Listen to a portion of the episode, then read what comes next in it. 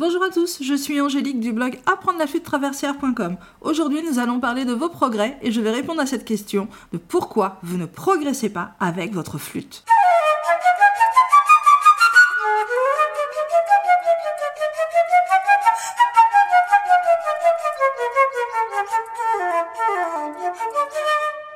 La pratique de la flûte est une activité exigeante qui nécessite une concentration et une discipline constante. Cependant, malgré des années de pratique, il peut arriver que vous vous sentiez bloqué et vous avez l'impression de ne plus progresser. Aujourd'hui, nous allons examiner 5 raisons pour lesquelles vous stagnez malgré le fait de jouer depuis de nombreuses années. Et surtout, je vais vous donner 5 conseils pour remédier à ces problèmes. Avant toute chose, sachez que vous n'êtes pas seul et que ça arrive à tous les flûtistes sans exception.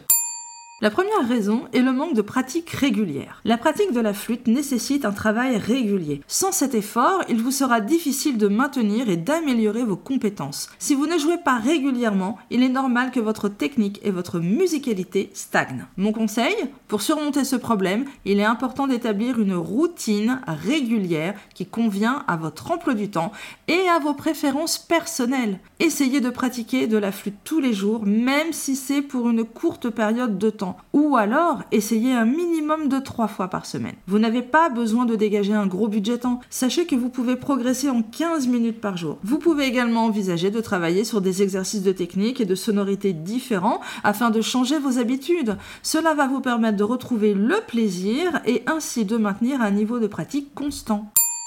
La deuxième raison est le manque d'organisation. Sans une organisation adéquate de votre pratique, vous aurez du mal à atteindre vos objectifs et à améliorer votre technique et votre sonorité. Parmi les principaux défauts d'organisation, on retrouve la pratique des mêmes exercices et des mêmes morceaux qui sont répétés encore et encore. Et on retrouve également les difficultés à gérer le temps efficacement, ce qui peut entraîner une perte de motivation et une baisse de la qualité de votre pratique. Mon conseil, établissez un de travail. Il est important de se fixer des objectifs clairs et de les intégrer dans un plan de travail quotidien, hebdomadaire ou mensuel. Le plan doit inclure des temps de pratique définis pour des exercices spécifiques, des morceaux à travailler et des moments de révision. Voici un exemple de planning sur une séance. Par exemple, faites 5 minutes de son filet, 5 minutes de technique et 5 minutes sur une étude ou un morceau.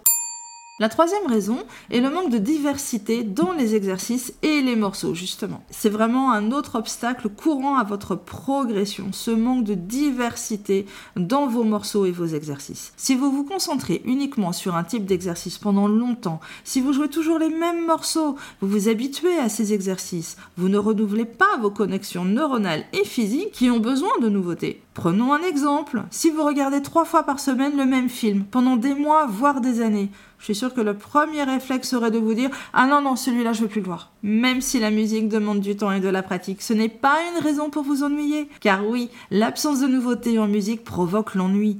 Et l'ennui empêche toute progression. Et c'est normal, vous n'avez pas envie puisque vous vous ennuyez. C'est comme tout, vous avez besoin de nouveaux défis. Mon conseil, diversifiez votre travail. Changez de méthode et choisissez des morceaux dans des styles de musique différents. Nous avons la chance de jouer un instrument qui est présent dans de nombreux styles de musique classique, pop, jazz, musique traditionnelle, extra-européenne, etc. Le choix est vaste. En travaillant sur des morceaux différents, vous allez vous concentrer sur des aspects différents de votre technique en utilisant donc des exercices variés. Et en explorant différents types de musique, vous pourrez ainsi découvrir de nouveaux défis et développer vos compétences de manière plus complète. La quatrième raison est le manque d'échauffement. Très souvent, quand vous voulez jouer de la flûte, vous commencez directement par jouer votre morceau. Vous ne faites pas d'exercice de sonorité, ni de technique, de gamme. Alors évidemment, c'est ennuyeux à faire.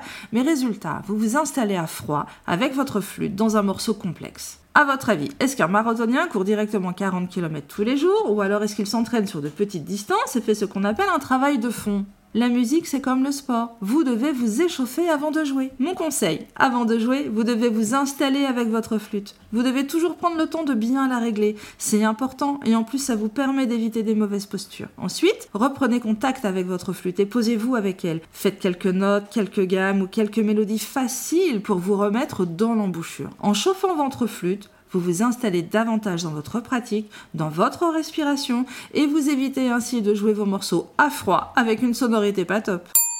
Dernière raison, le manque de compréhension de la théorie musicale. Ça aussi, c'est un obstacle très courant. Très souvent, quand je demande à mes élèves est-ce que vous comprenez ce que vous jouez? La réponse est non. La musique, c'est comme un livre. Il y a des règles, une écriture, des signes, tout comme dans la littérature, où nous retrouvons la ponctuation, les majuscules, la conjugaison. La musique possède son propre langage que vous devez connaître pour mieux savoir la jouer. La théorie musicale est essentielle pour comprendre la structure des morceaux de musique, les accords, les gammes, les modes, et ainsi pour développer une sensibilité musicale plus approfondie. Sans une compréhension adéquate de la théorie musicale, vous aurez davantage de mal à interpréter correctement les morceaux et exprimer la musicalité nécessaire. Donc cela va freiner votre progression. Mon conseil, pour surmonter ce problème, il est important de consacrer du temps à l'apprentissage de la théorie musicale. Cela peut être fait en lisant des ouvrages de théorie musicale. Il y a plein de livres. Vous pouvez également suivre des cours en ligne. Il y a plein d'applications également. Ou alors, dernier recours, travailler avec un professeur qui alors vous guidera dans votre compréhension de la théorie musicale. En apprenant à décoder la structure de la musique, vous comprendrez ce que vous jouez. Et vous pourrez alors progresser puisque vous aurez une vision plus claire de votre morceau et de sa construction. En conclusion, si vous jouez depuis longtemps et que vous vous sentez bloqué dans votre progression, il est important d'identifier les obstacles potentiels qui peuvent entraver votre pratique et de travailler dessus pour les surmonter. En pratiquant régulièrement, en étant plus organisé, en diversifiant vos exercices et vos morceaux, en cherchant des conseils et en apprenant la théorie musicale, vous pouvez continuer à développer vos compétences et à progresser dans votre pratique. Toutefois, il est important de rester patient et persévérant, car la musique demande du temps mais avec un travail acharné et continu, vous pouvez atteindre vos objectifs et continuer à vous améliorer en tant que flûtiste. N'oubliez pas, la musique est l'art du temps. Je vous remercie d'avoir pris le temps d'écouter ce podcast. Je vous dis à très bientôt et surtout, surtout, surtout, bonne musique.